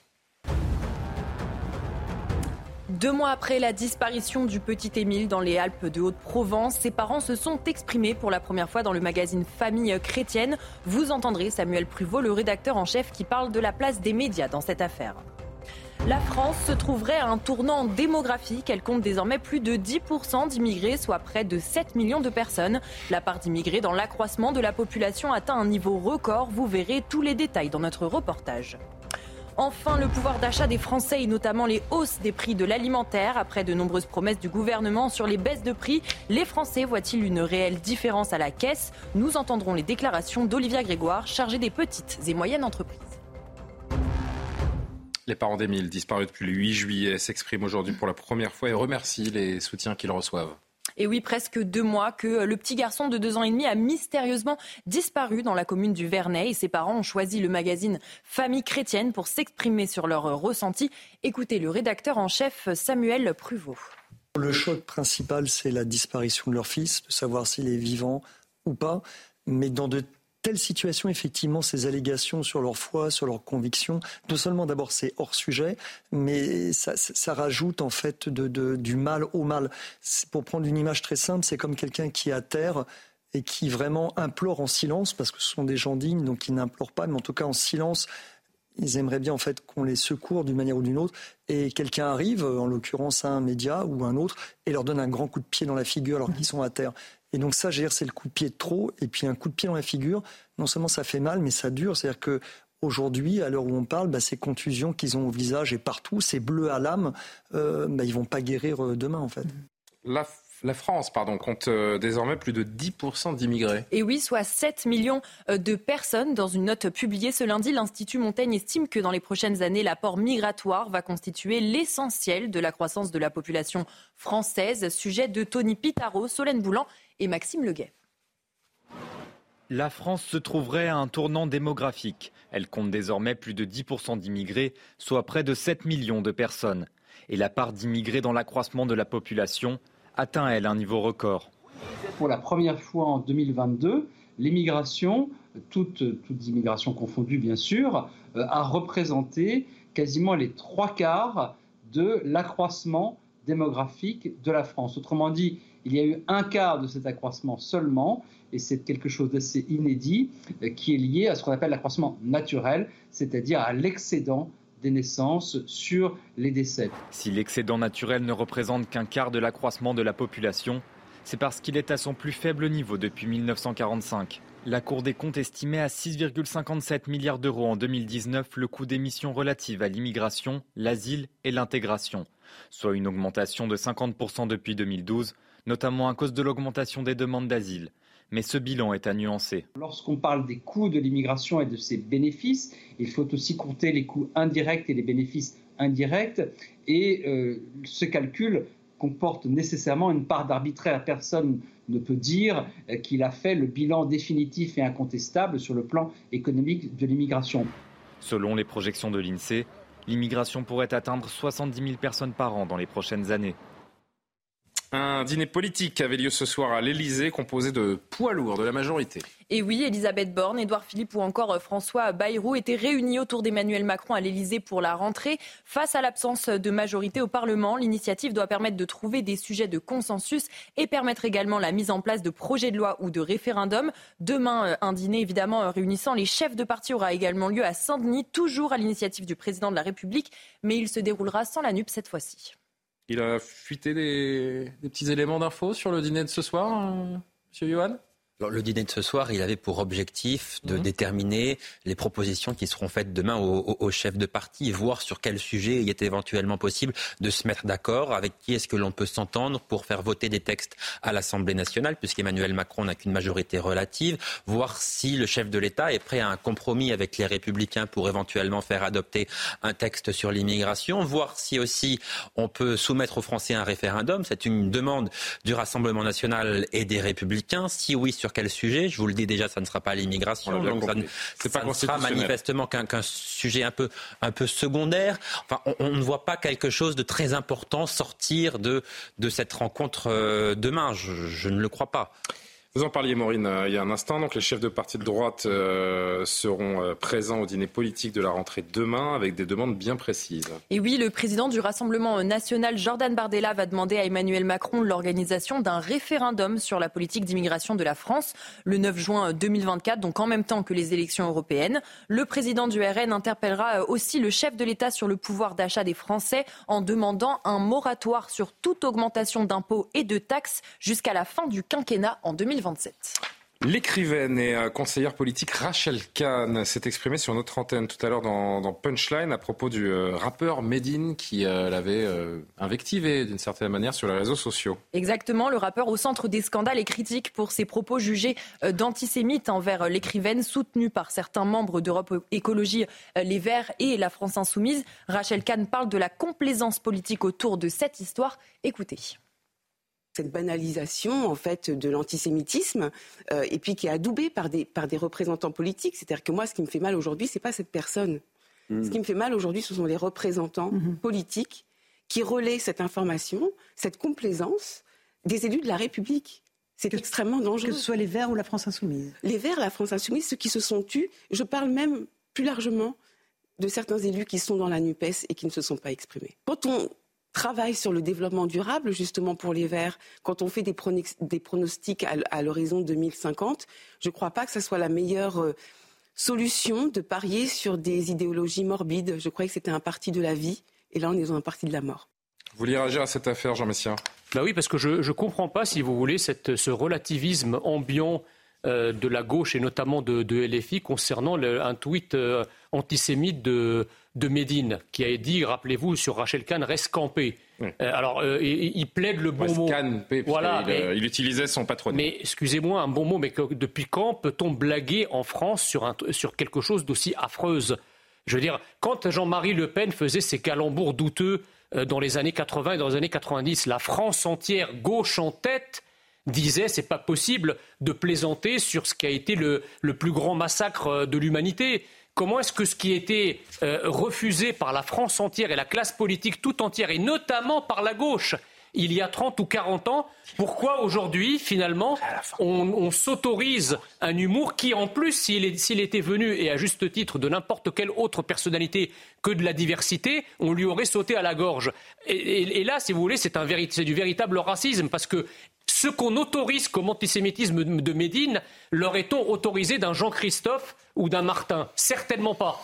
Parce que là, on aurait dit clairement que c'est antisémite. C'est comme si l'antisémitisme de la diversité était autorisé, ce qui est pour le coup raciste. Merci Jean Messia. Le pouvoir d'achat des Français. On poursuit ce journal. C'est l'un des sujets qui euh, préoccupe le plus nos compatriotes. Et oui, ce matin sur euh, CNews et Europe 1, Sonia Mabrouk a euh, reçu Olivia Grégoire, la ministre déléguée chargée des petites et moyennes entreprises. Elles sont revenues sur la baisse de certains aliments dans les supermarchés, des baisses que beaucoup de Français ne remarquent pas spécialement en passant à la caisse. Vous allez voir les détails avec Kylian Salé, Charles Pousseau et Pierre-François Altermotte. Rentrée, les consommateurs sont toujours aussi inquiets pour leur pouvoir d'achat. Pourtant, selon Olivier Grégoire, la ministre déléguée chargée des petites et moyennes entreprises, certaines baisses de prix sont visibles en rayon. Je parle de baisse de entre 5 et 10% sur plusieurs milliers de, références. Je parle des pâtes, on va être très précis. Je parle de l'huile de tournesol. Je parle euh, aussi d'un certain nombre de céréales. Euh, de yaourt nature. Je ne vais pas enquiquiner tout le monde avec des listes de courses. Accélérer nos efforts, mais les résultats, les premiers résultats sont là. Il faut juste les accélérer, les amplifier et les inscrire dans le temps. Selon l'INSEE, en juillet dernier, l'inflation alimentaire a ralenti à 12,7% sur un an, contre 13,7% en juin, un ralentissement que ne remarquent pas ses consommateurs. On parle d'une baisse des prix dans les magasins. Est-ce que vous avez noté une baisse des prix? Vous n'êtes pas rentré dedans manifestement. Dans l'ensemble, euh, ben non, les prix baissent pas quoi. Le panier est toujours aussi lourd.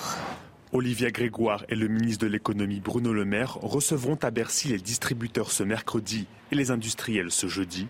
Ils leur demanderont encore plus d'efforts pour faire baisser les prix. Et on termine euh, ce journal avec la première conférence de presse du nouveau sélectionneur de l'équipe de France Espoir, un certain Thierry Henry. Et oui, à 46 ans, Thierry Henry a déclaré Titi. Titi, exactement, a déclaré qu'il n'était pas épanoui en tant que consultant, un poste qu'il occupait en attendant une opportunité d'entraîner, a-t-il affirmé donc ce mardi lors de sa présentation au siège de la Fédération française du football. Je vous propose de l'écouter. Voir euh, chanter et rechanter la Marseillaise avec fierté, pour moi c'est quand même important. Je suis bien français, content de l'être, heureux euh, de revenir et, porter le coq. Ça ne sera pas un maillot cette fois, ça sera un survêt. Comme je dis bien souvent, euh, peu importe ce qui s'est passé au niveau de la carrière ou pas de la carrière, mais l'équipe de France, ça se refuse pas. Ça vous plaît ce genre de discours, Alexandre bah C'est simple. Hein Merci beaucoup. Euh, ça fait plaisir. Il n'y a pas de débat. Du et puis surtout, on souhaite longue vie à Thierry Henry à la tête des Bleus et surtout euh, de décrocher le Graal, à savoir la médaille d'or olympique à Paris 2024. On croise les doigts. Johan, Johan Usaï, cher ami, Nicolas Sarkozy était euh, l'invité exceptionnel de Pascal Pro euh, tout à l'heure sur, euh, sur Europe 1, à l'occasion de la sortie du, tome 2 de, de, ses mémoires, dont on parle depuis quelques jours. L'ancien président de la République qui s'est livré pendant deux heures, notamment face aux questions des auditeurs. Il a dit beaucoup de choses. Il y a beaucoup de choses. Interview fleuve hein, pendant deux heures face à, face à Pascal. On va débriefer avec vous. Qu'est-ce qu'on qu'est-ce qu'on retient? On va, on va lancer quelques, quelques extraits. Je vous propose d'abord de, de commenter cet extrait sur la malédiction qu'il évoque du deuxième mandat présidentiel. Écoutez-le. Si vous regardez la Ve République, vous regardez de près l'histoire de la Ve République, vous verrez qu'il y a la malédiction du deuxième mandat. Général de Gaulle, sa femme ne voulait pas qu'il se représente. Son deuxième mandat a été une horreur pour lui. Il a eu 68 et le référendum de 69. Le grand général de Gaulle, le personnage de l'histoire, celui qui a sauvé la France renvoyé chez lui comme une personne qu'on congédie. Johan, pardon. Oui, on, disait effectivement que la malédiction, la, malédiction des présidents, sauf pour Emmanuel Macron, pour le, second mandat, on en a la preuve avec Emmanuel Macron. Souvenez-vous, le début de son premier mandat, on avait l'impression qu'il marchait sur l'eau, si mm, vous mm. voulez. On avait l'impression que tout lui réussissait. On avait à peine le droit de le critiquer dans les médias. Enfin, c'était quelque chose d'absolument incroyable. Euh, là, le second mandat est euh, un peu chaotique. J'allais dire catastrophique. Bon, on, va lui laisser un peu le temps. Que le début, mais il lui, reste 4 ans pour, euh, pour, pour changer de, de direction. Non, mais il est vrai que les seconds mandats n'ont jamais été des, réussites. Euh, François Mitterrand, son second septennat, il est marqué par les affaires, il est marqué par les interrogations sur ses liens avec Bousquet, avec le maréchal Pétain. Ça se termine par une cohabitation avec Édouard Balladur. Le deuxième mandat de Jacques Chirac, on n'en retient pas grand-chose finalement. Nicolas Sarkozy, en 2009, euh, l'avait même qualifié de roi fainéant. Il avait sous-entendu que Jacques Chirac était un, roi fainéant. Donc effectivement, les, seconds mandats sont généralement euh, des des mandats où il ne se passe pas grand-chose, sans doute parce que les présidents sont un peu usés, ils ont du mal à se renouveler, à renouveler leur logiciel idéologique et à, trouver de nouvelles idées. Euh, on a beaucoup de, de il nous reste peu de temps. Je, vais vous faire réagir sur le prochain extrait euh, sur le, Rassemblement national qui, euh, il l'avait déjà dit il y a quelques jours, mais il le répète et selon lui désormais dans l'arc républicain. Plusieurs fois, M. Le Pen père et Mme Le Pen fille. Parce que là, là-bas, chez eux, là, on peut y aller de père en fille. Moi, j'avais pas le droit d'avoir mon fils qui était conseiller général, mais chez eux, la petite entreprise familiale, on se la passe de l'un à l'autre. Ça, ça gêne pas. Il n'y a pas de problème là-dessus. Je vais même vous rappeler quelque chose. Ma première élection en 1984 comme conseiller général, j'ai Marie-Caroline Le Pen contre moi. Mais je les ai toujours reçus. Parce que je déteste la diabolisation. La mienne, comme celle des autres. Et je trouve absurde qu'on dise que le Rassemblement national n'est pas dans l'arc républicain. Un parti qui présente des, des élus à toutes les élections, dans toutes les circonscriptions, il est dans l'arc républicain. Hmm. Sinon, la République l'empêcherait de présenter des candidats. Hmm. Ils ont maintenant 100 députés, un peu moins. Bon. Mais alliance impossible, selon vous, toujours, alors que certains mais, je vais vous expliquer. aimeraient une à droite aimerait je vais dire à la réunion des droits. Je veux répondre à Roch. Mirac en 2012, Madame Le Pen fait le choix de Hollande. Madame Le Pen, entre Hollande et moi, choisit Hollande. Et Hollande est bien content. C'est bien beau de donner des leçons, mais il faut s'apprêter à en recevoir. Madame Le Pen refuse de dire qu'elle vote pour moi. Alexandre Devecchio, un commentaire. Non, mais. C'est Nicolas euh, Sarkozy qui réhabilite le Rassemblement national. Nicolas Sarkozy, j'ai parfois été très critique sur son bilan, mais il a toujours eu quelque chose en plus. Un espèce de franc-parler et de bon sens. Là, je crois qu'il fait preuve euh, euh, de bon sens. Euh, il, a, il a une liberté qui est agréable dans un monde politique de plus en plus aseptisé, où on a des cyborgs, des technocrates. Nicolas Sarkozy, il est vivant, et pour le coup, là, il a raison, donc c'est plutôt agréable de l'entendre parler. Nicolas Sarkozy sur la politique qui rime bien souvent, très souvent, avec trahison. Moi, j'aime les liens. J'ai été trahi. Peut-être même j'ai trahi moi-même. Qui c'est beau. Vous avez trahi? Bon, écoutez, quand euh, j'ai quitté Chirac pour Balladur, c'était pas formidable. Je l'ai fait en sincérité et je l'ai dit à Chirac. Mais enfin, je comprends qu'il en a été déçu, voire même peiné. Mais la vie, c'est ça. Et d'ailleurs, on va se faire une confidence. On n'est jamais trahi par ses amis. Vous avez été trahi par un ennemi, vous? Johan, réaction. Oui, c'est François Hollande qui disait la trahison fait partie de la vie politique. Et évidemment, il en sait quelque chose puisqu'il a été trahi au combien par euh, Emmanuel Macron qui lui a mis vraiment un, coup de poignard dans, le dos, c'est le moins qu'on puisse dire. Je crois que c'est l'une des plus grandes trahisons de la Ve République, sincèrement. Euh, la trahison d'Emmanuel Macron vis-à-vis de François Hollande, c'était quelque chose de, spectaculaire. Euh, Nicolas Sarkozy a fait pas mal aussi quand il a trahi Chirac pour Balladur en, 93. Là aussi, il en connaît quelque chose. Jacques Chirac considérait un peu Nicolas Sarkozy comme son fils en politique à l'époque. Mais je crois qu'on ne réussit pas en politique sans trahir. Tous les présidents de la République, pour arriver là où ils sont, ont tous été des tueurs, ont tous éliminé un par un leurs adversaires et ont tous ah, trahi, sans quoi on ne parvient pas au sommet du pouvoir. C'est différent. Non, mais une chose est d'éliminer ses adversaires à la loyale et autre chose est effectivement de trahir quelqu'un qui, sous le magistère duquel vous avez travaillé euh, et, pour, et, pour, et, que vous avez trahi pour quelqu'un d'autre. Sarkozy, vous l'avez rappelé, avait trahi effectivement Chirac pour Balladur. Euh, Chirac, d'ailleurs, n'a fait appel à lui que parce que lui-même était très impopulaire et qu'il avait besoin d'un ministre de l'Intérieur à poigne. C'est pour ça. En 2002. en 2002, c'est pour ça qu'il a fait revenir Sarkozy au gouvernement. Et à partir de là, d'ailleurs, Sarkozy, en sous-marin, commençait déjà à préparer la succession de Chirac. Rappelez-vous de toutes les petites phrases euh, de moquerie à l'endroit de Chirac. Il se, il se moquait de lui parce que Chirac aimait le sumo, par exemple. Ça avait fait grand scandale à l'époque, etc., etc. Donc petit à petit, il a sapé l'autorité de Chirac pour pouvoir se présenter euh, comme seul candidat de son camp en 2007, ce qu'il a réussi. Donc euh, il n'a pas de leçon. De ce côté-là, en tout cas, il n'a pas de leçon à donner. Voilà pour euh, l'essentiel de ce que l'on pouvait retenir de, de Nicolas Sarkozy. Bon, on peut retrouver sur le site d'Europe hein, l'intégralité. N'hésitez pas à cette longue interview menée donc ce matin par, par Pascal Pro. Le temps d'une revue de presse avant de se, se dire au revoir, comme le veut la nouvelle tradition dans Soir Info. On va vous montrer ce que vous pourrez trouver dans les kiosques demain. D'abord, la presse nationale. En quête de consensus, Emmanuel Macron convoque les partis. C'est ce dîner qui aura lieu demain, qu'on a évoqué notamment avec Maureen dans le, dans le journal. Un mot sur, euh, dans le Figaro sur euh, les hommages à Prigogine qui se multiplient. Donc, en Russie, l'ancien chef de Wagner qui euh, est mort dans un, on va dire, accident d'avion. Hein, n'est-ce pas? Euh, Libération, euh, climat, le Groenland premier de la glace, les jeux de mots. Euh, Libération, ça, il les connaît. guerre des puces, les seigneurs des nanos. Ce sont les, les semi-conducteurs qui sont au cœur de cette, de cette enquête. Aujourd'hui en France, donc la version nationale. Ah non, vous m'avez mis la croix d'abord. Alors France, non, bah alors faut, dites-moi. Hein, aujourd'hui, donc quartier Pisevin à Nîmes, dans la cité gangrénée par la drogue. Aujourd'hui, qui nous propose une, une enquête. France-Niger, le rapport de force pour la croix.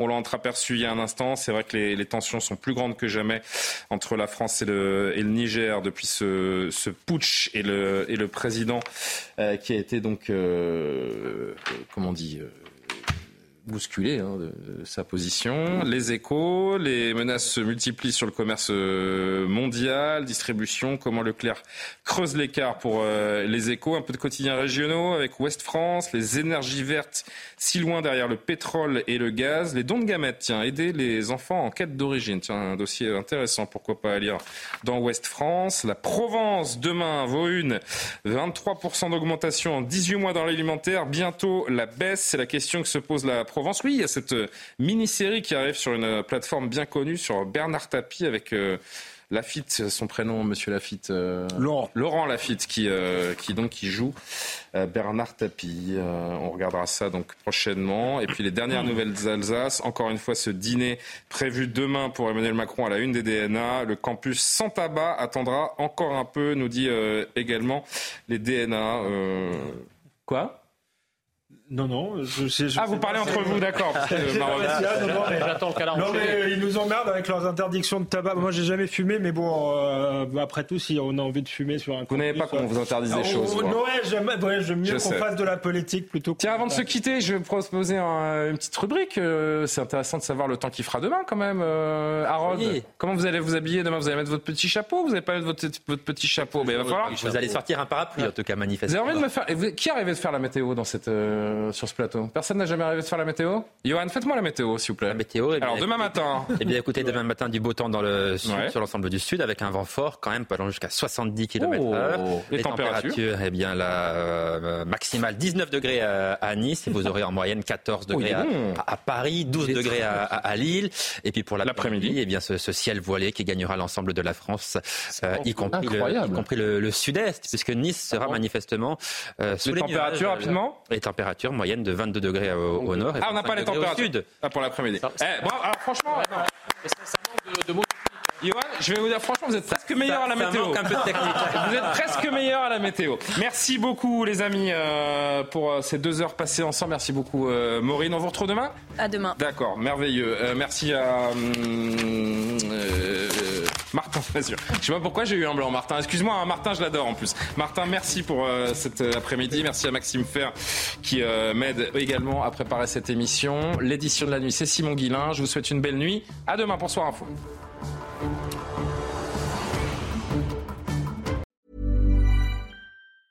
Even when we're on a budget, we still deserve nice things. Quince is a place to scoop up stunning high-end goods for 50 to 80% less than similar brands. They have buttery soft cashmere sweaters starting at $50 luxurious Italian leather bags, and so much more. Plus, Quince only works with factories that use safe, ethical, and responsible manufacturing. Get the high-end goods you'll love without the high price tag with Quince. Go to quince.com/style for free shipping and 365-day returns.